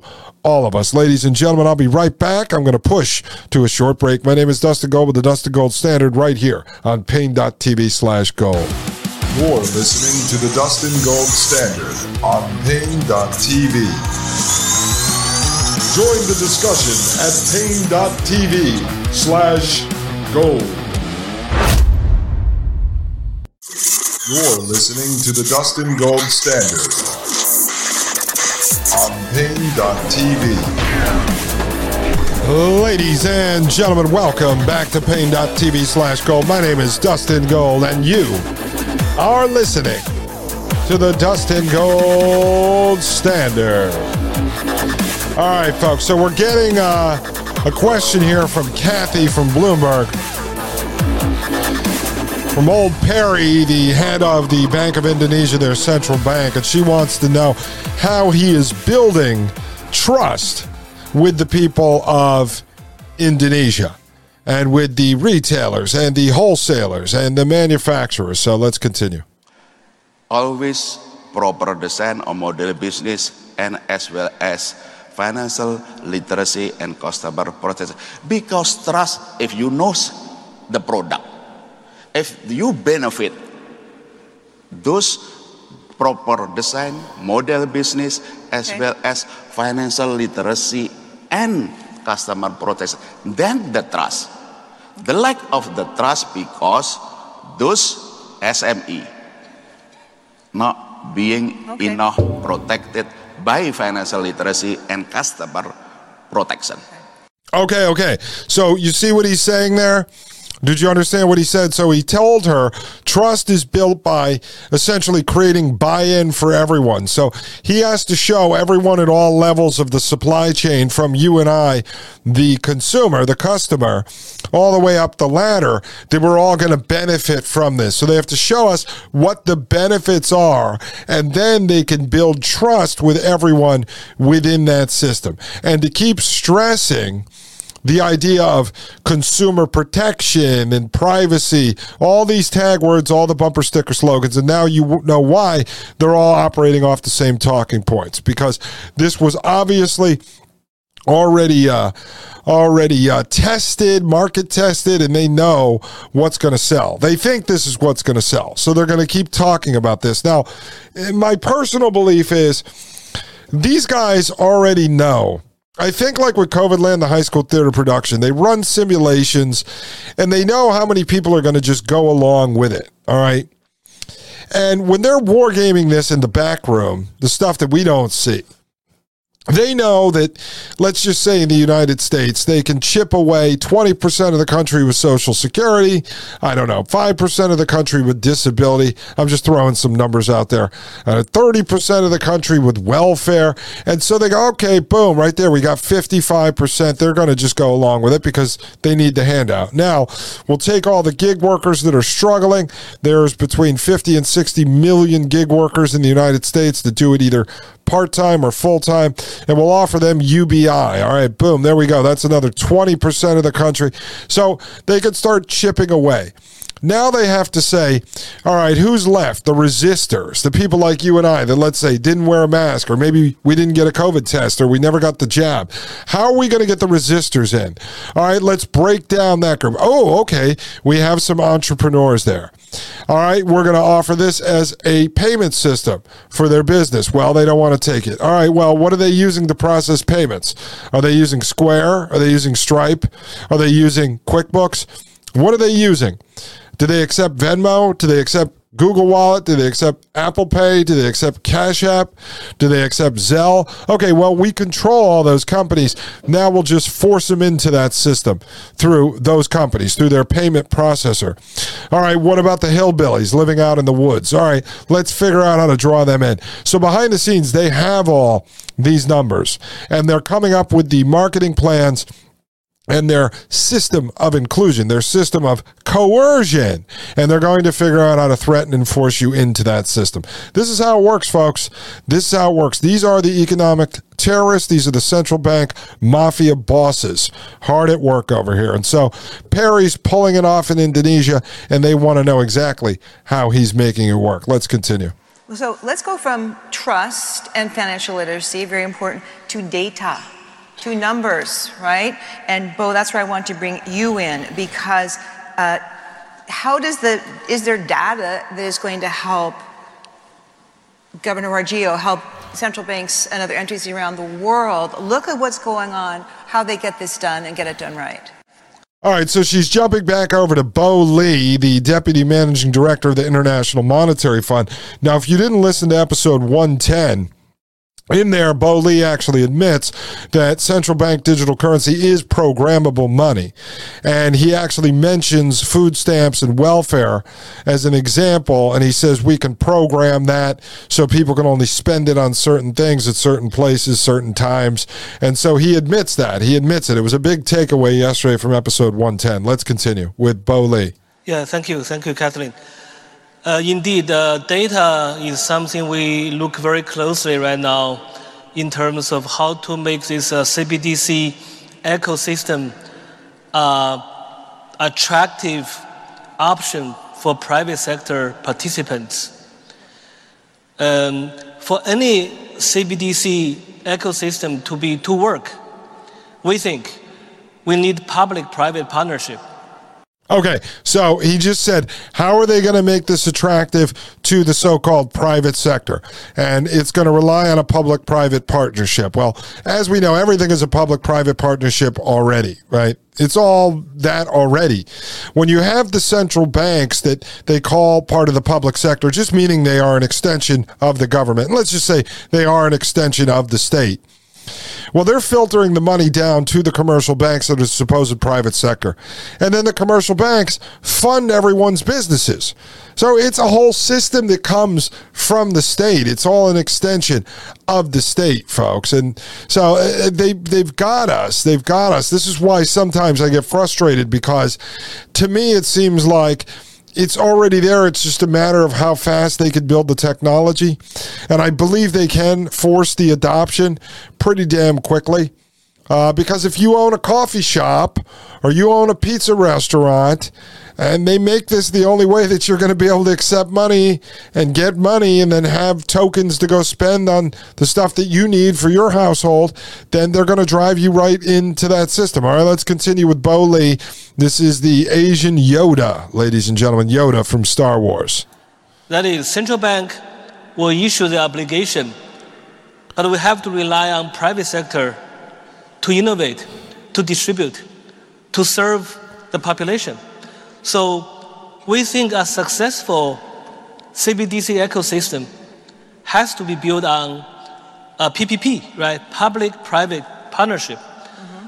Now the question comes, how to make this ecosystem attractive to private sector players? That's a challenge. Because if you think about it, how to make this a profitable business for private players? And we have seen this challenge in many of our member countries. And one idea we have, in fact, several of our members are also experimenting, is data. Okay, so let's just pause right there while he's talking about data. As we know, Yuval Noah Harari king philosopher of the World Economic Forum and the Fourth Industrial Revolution, talks uh, openly about data. Data is the new gold. He says that those who control the data will be the gods of the new era. Those who control the data will be the gods of the new era. That's Yuval Noah Harari. And so you're going to see Bo Li here. He's talking about the importance of the public private partnership. How do you make it profitable along the chain? How do you allow all the so called private sector partners you need to implement this system to lend their technology, their infrastructure? How do you allow them to grift off the system? How do you make sure they still get their vig, their commission, their royalty, their piece of the action? And that's how you create buy in, just like with the climate change hustle industry. You need to get all these people on board with this to help you actually implement the system. And that's what he is referring to, folks. Let's continue. Because digital payment generates a lot of data, and this data can be very valuable. But of course, in order to make data generated by CBDC transactions to be valuable, central banks have to answer several questions. Okay, so what did he just admit to you there? In episode 110, he admitted that the money is programmable. All right, meaning they can prevent you from buying certain things, from buying from certain people, buying at certain times, buying at certain places. Uh, they could prevent you from traveling because if you can't buy gas or you can't buy a plane ticket or you can't pay to charge your electric car or they decide that your electric bill at home is too much and so they're not going to let you charge at home anymore. And now he's saying we're collecting data off of every transaction, and that data is very valuable. And the central bank is the one collecting it, folks, because they're not even pretending that it's a decentralized system, which is a flim flam operation. We've explained that here at the Dustin Gold Standard. But this is a centralized operation. Uh, it's operating under the central bank. I mean, it's pretty much in your face, folks. All right, let's continue. Question number one how to distribute such data to service providers in a fair and equitable fashion that will promote healthy competition among service providers. Question number two how to protect data privacy. Because if you don't protect data privacy, you're going to lose trust, right? That's Kathleen said about trust. You need to protect data privacy.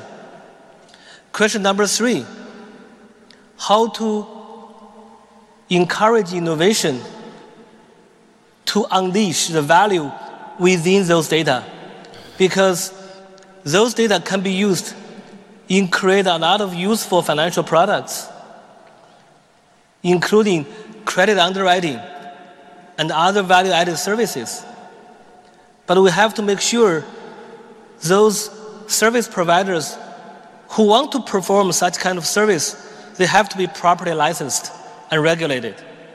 Okay, so you heard him there. Name three things, correct? So, how do you get the private sector players the commercial banks, the regulated non banks on board with the system. One is how do you distribute all this data that they're collecting from me and you on our spending habits in a fair and equitable fashion, right? How do you protect the data, the privacy for you and me at the same time that you're distributing the data to these folks in a fair and equitable fashion? Right? And then the third one is you have to make sure you have these regulated so called private sector partners that you're bribing with the data being able to create products that they could then sell, like credit underwriting. Right, which folks, this is all adding up to. Uh, I hope you understand this social credit scoring. All right. So they're collecting the data on all of your purchases and all of your habits, all of your spending. This is all connected to your digital ID.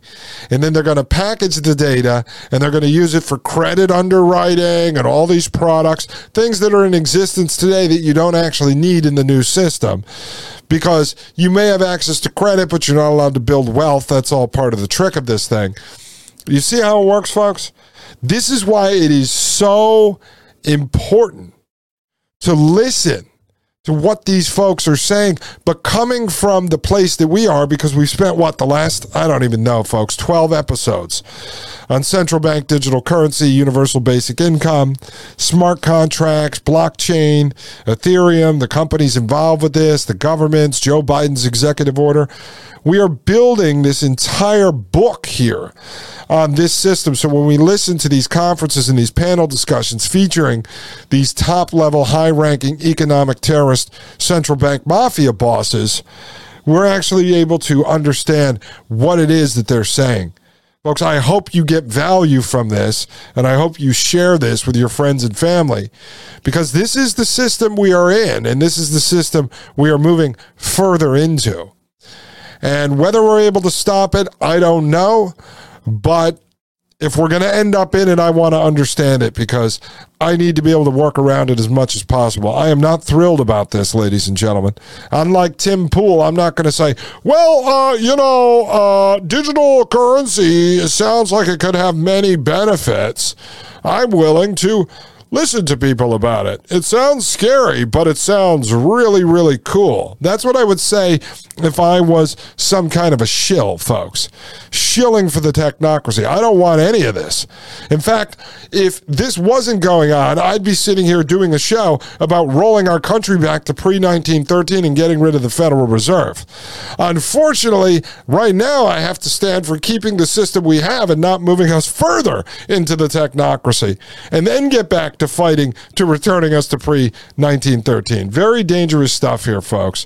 Very dangerous stuff. We'll be right back. This is Dustin Gold with the Dustin Gold Standard right here on Paine.tv slash gold.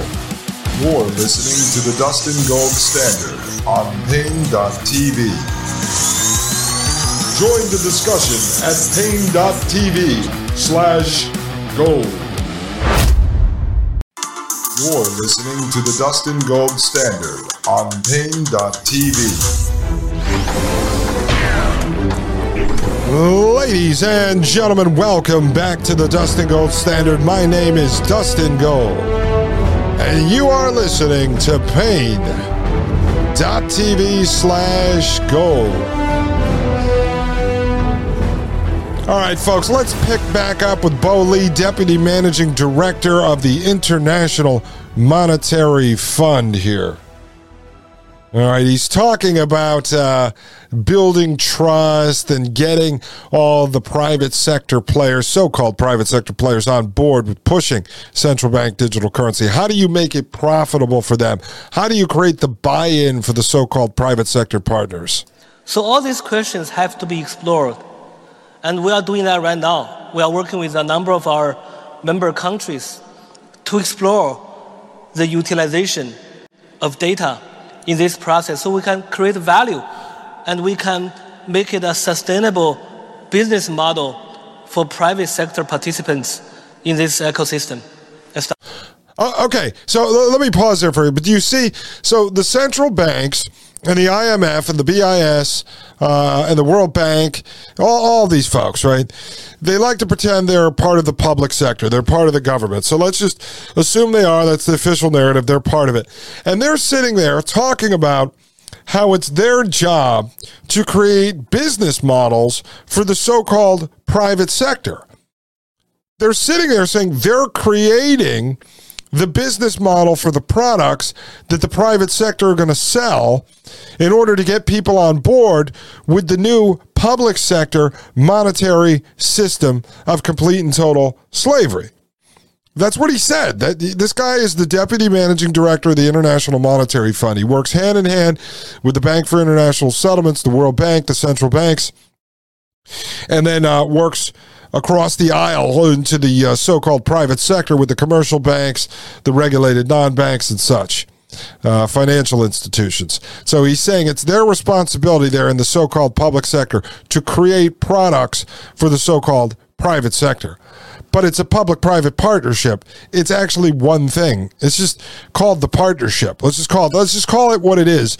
It's the state. it's the state. The, the new world order. But one word, it's the state, folks. State. State. Let's continue. Up here. Thank you.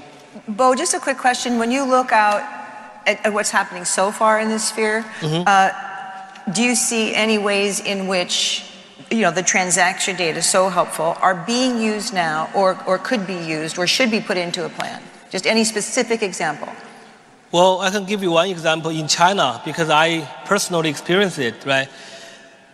Those transaction data can be utilized by service providers in credit underwriting in the sense that, you know, those transaction data in terms of how many coffee I drink every day, where I buy coffee, do I use uh, Uber every day, and what kind of working hours I have. Those non-traditional data can be very useful for financial service providers okay. to give me a credit score. And based on that credit score, the financial service provider give me a credit line without any face to face due diligence. That's a big saving because traditionally, you know, banks, they need to do due diligence. They need to meet with us face to face. They need to even visit my home if, if they want to give me a home equity loan, right? Uh-huh. So there's a lot of cost associated with traditional credit underwriting. But the non traditional credit underwriting is based on data. And there is no need for face to face meeting. And okay. it's much faster and much cheaper. And that's a way to create value. And we see a lot of that already in China because we have very good mobile payment system in China. And those service providers, they are providing a lot of additional financial service in addition to payment. And that can be very profitable. And that's the value we are talking about to make it attractive to private sector players to join this ecosystem. Well, Okay, let's pause right there. I let him go uh, because you guys should be able to understand him, and that was very, very important. Now, this guy, Bo Li, who's the deputy managing director of the International Monetary Fund, was also the deputy governor of the People's Bank of China, China's central bank. And so, as you can see, what he said right there, ladies and gentlemen, is that they're going to track everything you do where you buy your coffee if you use Uber, and all this data that the so called public sector is collecting, they are going to share with the so called private sector. So the government is collecting, if they want to call themselves the public sector, then it's the government is collecting your data, all of your spending, and they're going to share that with the so called private sector so that the private sector can assign you a credit score, right? This is like a credit score, but he's talking about China, which credit score has turned into social credit score. So it's not just about what he's talking about, like giving you a home equity loan or giving you a credit card. This is going to go into whether or not you're allowed to rent an apartment right? Once all the apartments are consolidated under companies like BlackRock and Vanguard and State Street.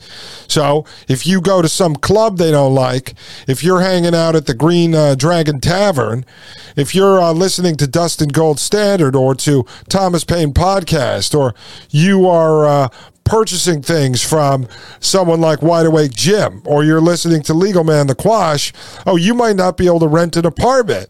You might not be able to buy ammunition at the gun store. You see how this works, folks? And he's openly admitting it. He's talking about it. He's talking about it in generalities, relating it to a credit card or a home equity loan. Uh, but as you can see, Kathy from Bloomberg was trying to cut him off a couple of times. And I think that's because he was going a bit too far with it especially relating it back to China, when many people know that China uses a social credit score system. Very, very, very, very dangerous. Very dangerous, ladies and gentlemen, but this is why we are breaking this down. Let's go back. I think we're going to go over to Kathy from Bloomberg. And for the regular person, I mean, I think this is I think this is global, universal. Anybody trying to buy a house or sell a house, and when you have to go through all those steps, anything that expedites that on both sides, right? On the uh, I'm the user of it or I'm the seller of it. This is very, very important. Uh, want to bring you in, Cecilia, on the question of, again, when you say, we say incentivize the private sector. Now, to me, again, that's a very nice, simple phrase, but when, when you read about CBDCs, doesn't, one of the things that always comes up in a journalist story is all the pluses, but then, well, you know what it's going to mean for the banks. What if everybody goes into CBDCs and they pull their deposits out of the bank? And boy, oh boy, that could be a problem with the banking system. So incentivizing, but sometimes you get the feeling the private sector is maybe just hunkering down and wondering what's going to happen to them. Uh, how, so, how in that kind of environment, how do you incentivize? Okay, okay. Very important question. Again, she is working for the bad guys. She is trying to make sure that this system is going to uh, work. So she's going back to CC who is the head of the Bank for International Settlements Innovation Hub, doing all the cross border testing through their Project mBridge. So now she asks her, uh, what happens to the private sector, guys? If you remember when we covered the World Economic Forum panel discussion, I told you there was a little tension between Axel, who was the chairman of Bank Suisse representing the commercial banks, the so called private sector, and Frank, Francois, who was the head of the Bank of France and chairman of Bank for International Settlements, because it appeared that the commercial bankers are starting to wonder if they're going to get pushed out of the equation. Now, I told you this company ConsenSys, run by Joseph Lubin, who was partners with Vitalik Buterin, who was funded by Peter Thiel to develop Ethereum. We now see Ethereum as a backbone of many of the CBDC projects. We also see ConsenSys coming in. They actually worked on uh, this Bank for International Settlements Innovation Hub platform with Ethereum as the backbone, right? So we see these guys working now in partnership with Visa, MasterCard, other major financial institutions. And we saw Frank, uh, Francois from the Bank of France, tell Axel from Credit Suisse, don't worry, we're going to let you guys run all the private accounts, all the consumer accounts, all the business accounts. We don't want to handle that. We just want control over the currency, the payment system. All right, let's continue, folks. I know it's a lot. I keep trying to summarize everything that we've learned and pack it into little sound bites for you so that you can stay caught up on this stuff. It's complex, it's huge. There's no simple way to explain all this, folks. Let's continue. So uh, I, I think uh, what we just heard from Bo about uh, credit scoring uh, uh, is a very good example, I think, of um, that different countries has to uh, take different journeys to uh, a, a, new kind of world where they serve their society in the best possible way in the, in the digital space. Uh, other countries might kind of find this uh, uh, not the way to go forward. So we all have different preferences, and, and this uh, preference on, on privacy or anonymity is, um, is tricky. Uh, a lot of people I meet, and I've spoken about this for years now, says that they don't want to have their payments uh, um, kind of distributed among commerce, but they're very happy to have a lot of CCTV cameras because they find it's worth to give up a little bit of privacy to get. Oh yeah, yeah, yeah. Very interesting there, uh. Did you hear what she said?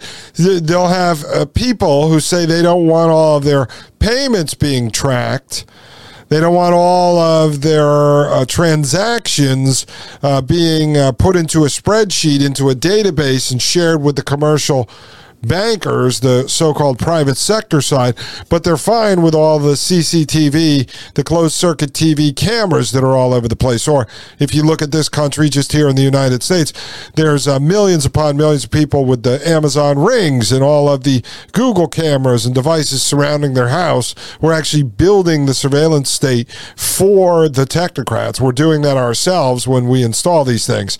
You think it's to protect you at home.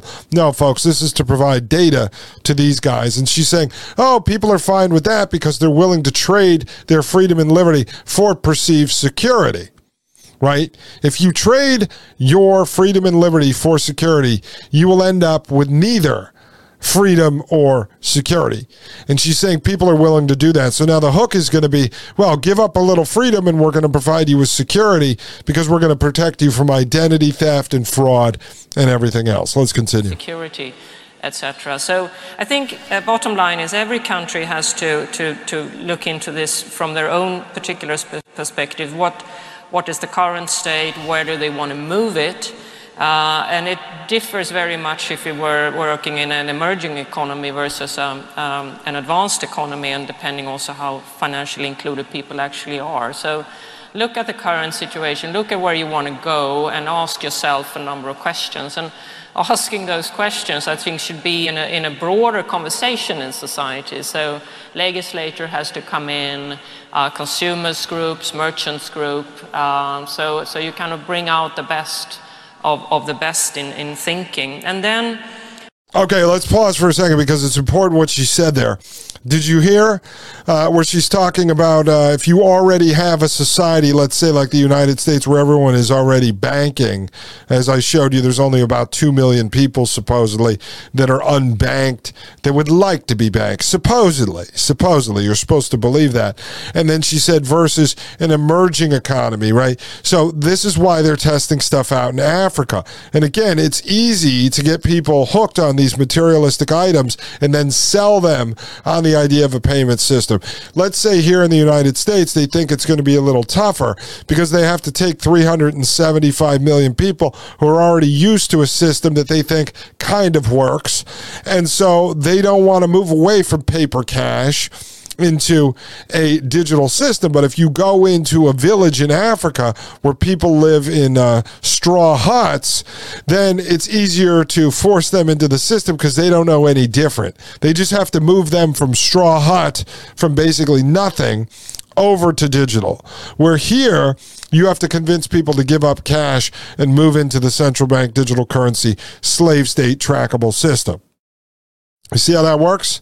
You see how that works, ladies and gentlemen? So that's what she was talking about right there. I'll be right back. This is Dustin Gold with the Dustin Gold Standard right here on Paine.tv slash gold.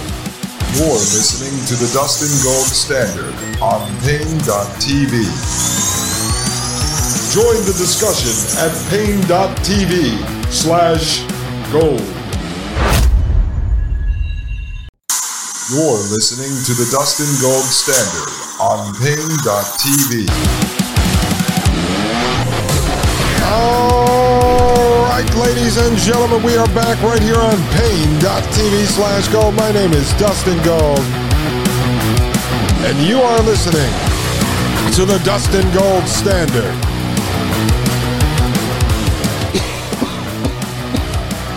All right, ladies and gentlemen. So let's pick it up where we left off.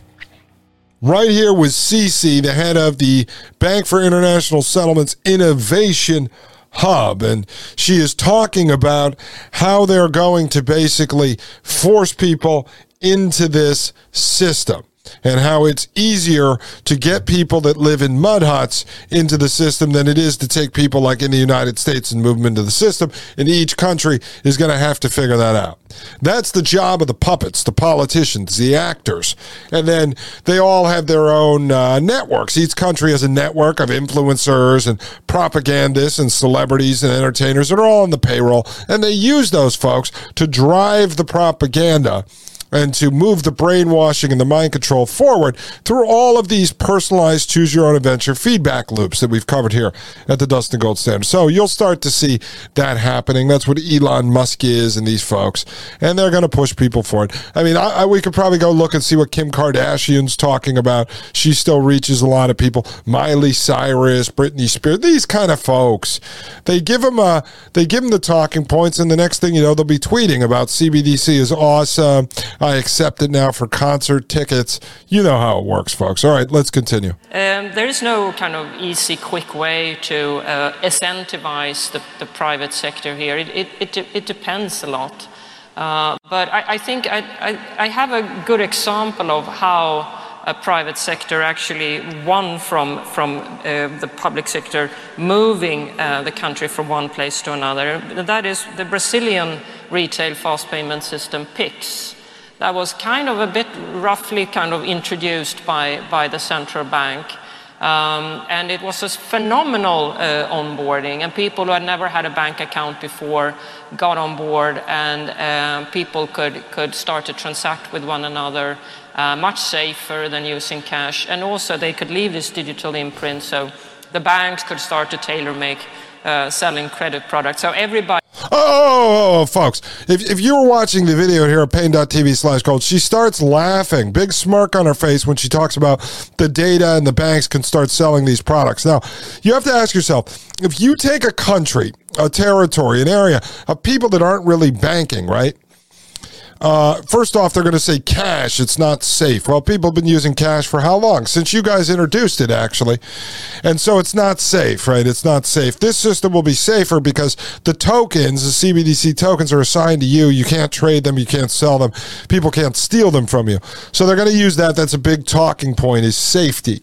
It's safety, and it's because they love you. But she just said you take an area that's basically virtually unbanked, and then we onboard them into a system that the central bank created, she said, and the private sector onboards all these people.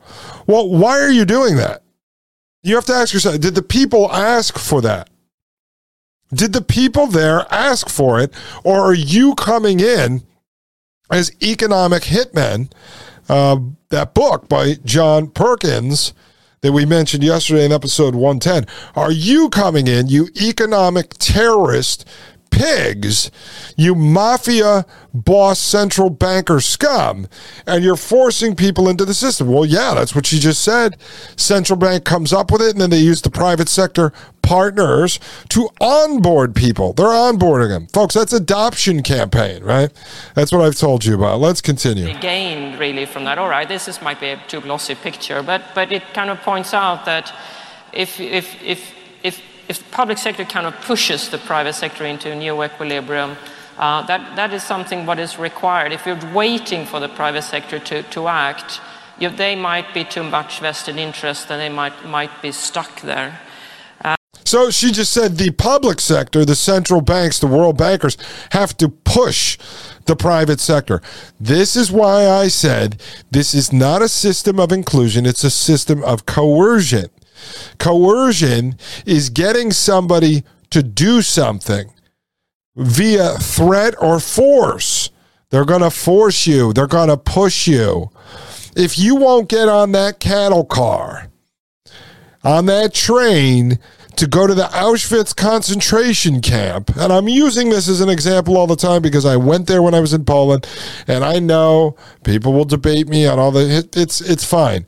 99% of the world accepts the story we were told in school, so let's stick with it for right now. But if they want to take you and push you onto the cattle car to go to Auschwitz concentration camp, and you're hesitant to do that because you say, well, my life here isn't too bad, then they're going to do what they did, at least the story's told. They're going to drive you into ghettos, make your life miserable, and then throw you on the train. They're going to push you onto the cattle car. That's what she's saying. They're going to push you. And this goes back to technocracy, too the system of social engineering, the science of social engineering. They are going to engineer you into it because you will have no other choice. Let's continue. Um, so I'll stop there. All right. And remember, folks, these guys are partnered with the governments. They just call themselves the the public sector, they're governments. So, how do we do it over all these years when there was a country that didn't want a central bank in their country? Oh, we're going to push you into it. Oh, really? What does that mean? Uh, we're going to come there with the United States or with allied forces, and we're going to blow up your infrastructure. We're going to kill your president. We're going to slander them and call them a dictator, run a huge propaganda campaign, turn the whole world against them. We're going to destroy everything you have. And then we're going to come in and say, hey, your president was a terrible guy. He was a dictator. He was beating people. We are the good guys. We are the allied forces. We are the freedom machine. So we're going to rebuild your country. This is what IMF and World Bank do. We are going to rebuild your country. Uh, but guess what you're going to do? You're going to put a central bank into place. We're going to push you into it, whether you want it or not. Folks, this has been done time and time again throughout history. Time and time again by these economic terrorists, these mafia boss central banker scum. Let's continue. Means I can move on to Vera. Uh, and another really big issue, uh, and again, I think for people who are very much deep in the weeds here and just people talking about it, wondering about it, is financial integrity, it's money laundering, it's a financial crime. Uh, you, you have to uh, set up the system so that you counter that. You don't let it happen as much as you can. And it, it, happens in any kind of monetary system. But at the same time, you don't want to make the barriers so tight, I guess, that people can't get in. How do you view that? And how do you view the best way forward as these systems develop? Okay, so this woman here, Kathy from Bloomberg, uh, Nancy Pelosi with plastic surgery, uh, she is now asking Vera, and Vera, as I told you, is Vera Songwe. She is from the United Nations in charge of the Africa Project. All right. And they are running test pilots in Africa, folks. They are trying to force these people. I mean, I honestly feel bad for these people. They have, probably have no idea what's coming. If I had a lot of money, if I was making a lot of money with this show, and eventually where I'd really like to go with the Dustin Gold standard, let me just share this with you. Uh, because it's kind of my vision as I've been thinking about doing a show like this for several years. I really want to end up being like um, an Anthony Bourdain uh, type of show. I mean, I'm always going to do the podcast like this where I sit in front of the camera and I do the show. I want to do uh, the morning show, which I'm looking at launching on January 1st, but I'd love to be able to say, you know what? I'm deploying to Africa with a producer cameraman for a week and I'm just going to go do a mini documentary like a 30 to 60 minute show. And I'm going to go out to one of these places where these economic terrorists are and we're going to see what they're doing in Africa. We're going to talk to some local people. Eventually that's what I want to do but I have to grow. I have to get about I would say 10 to 20 times bigger than where we are for me to be able to go and do that but it will be such a value to you folks and it will provide intelligence like you've never seen before. Because when I'm on the ground, folks, I am able to jive with almost anyone. I'm very good at blending in uh, with the locals, adopting culture quickly, working with translators, and I would be able to pull so much information. I, w- I would just love to show you what they're doing. I would have deployed to Ukraine by now. I would have went to Russia. I would go all over the place Um, I mean, right now, obviously, because you don't need a COVID vaccine to get in many places. Obviously, if that was the case, I would not be traveling. I'm sorry. I'm not going to sacrifice myself to bring you guys intelligence. I am not getting a COVID jab.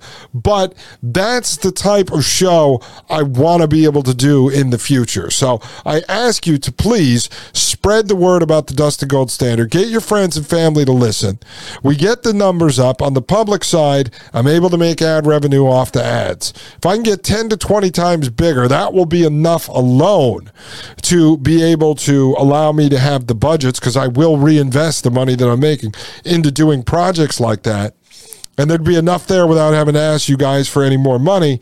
And then also on the subscription side, for now, you can join paine.tv slash gold, and I get 50% of that, folks. And if you want to help grow this show, you can leave a donation at donorbox.org slash Dustin Gold Show. So what we're going to do Tomorrow is going to be episode 112, and we're going to pick back up. We've got about 15 minutes left in this panel discussion, and then we're going to get into this global summit where they're talking openly about is the world ready? Are people ready for a new world order.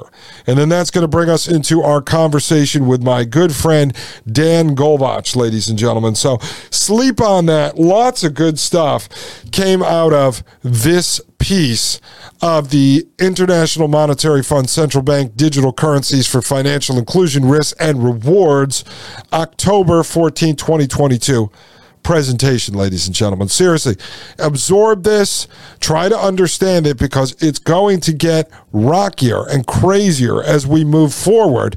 But by the time we're done, you are going to understand how exactly this system works and how much these economic terrorists want to drive you into a system of complete and total slavery, folks. There is no question about it at this point. This is not because they love us. Although, folks, I love you. My name is Dustin Gold. This is the Dustin Gold Standard. I'm going to go change a diaper, ladies and gentlemen. Thank you for listening to us right here on paine.tv slash gold. The Matrix is a computer generated dream world hmm. Built to keep us under control in order to change a human being. You're listening to the Dustin Gold Standard on Paine.tv. Join the discussion at paine.tv slash gold.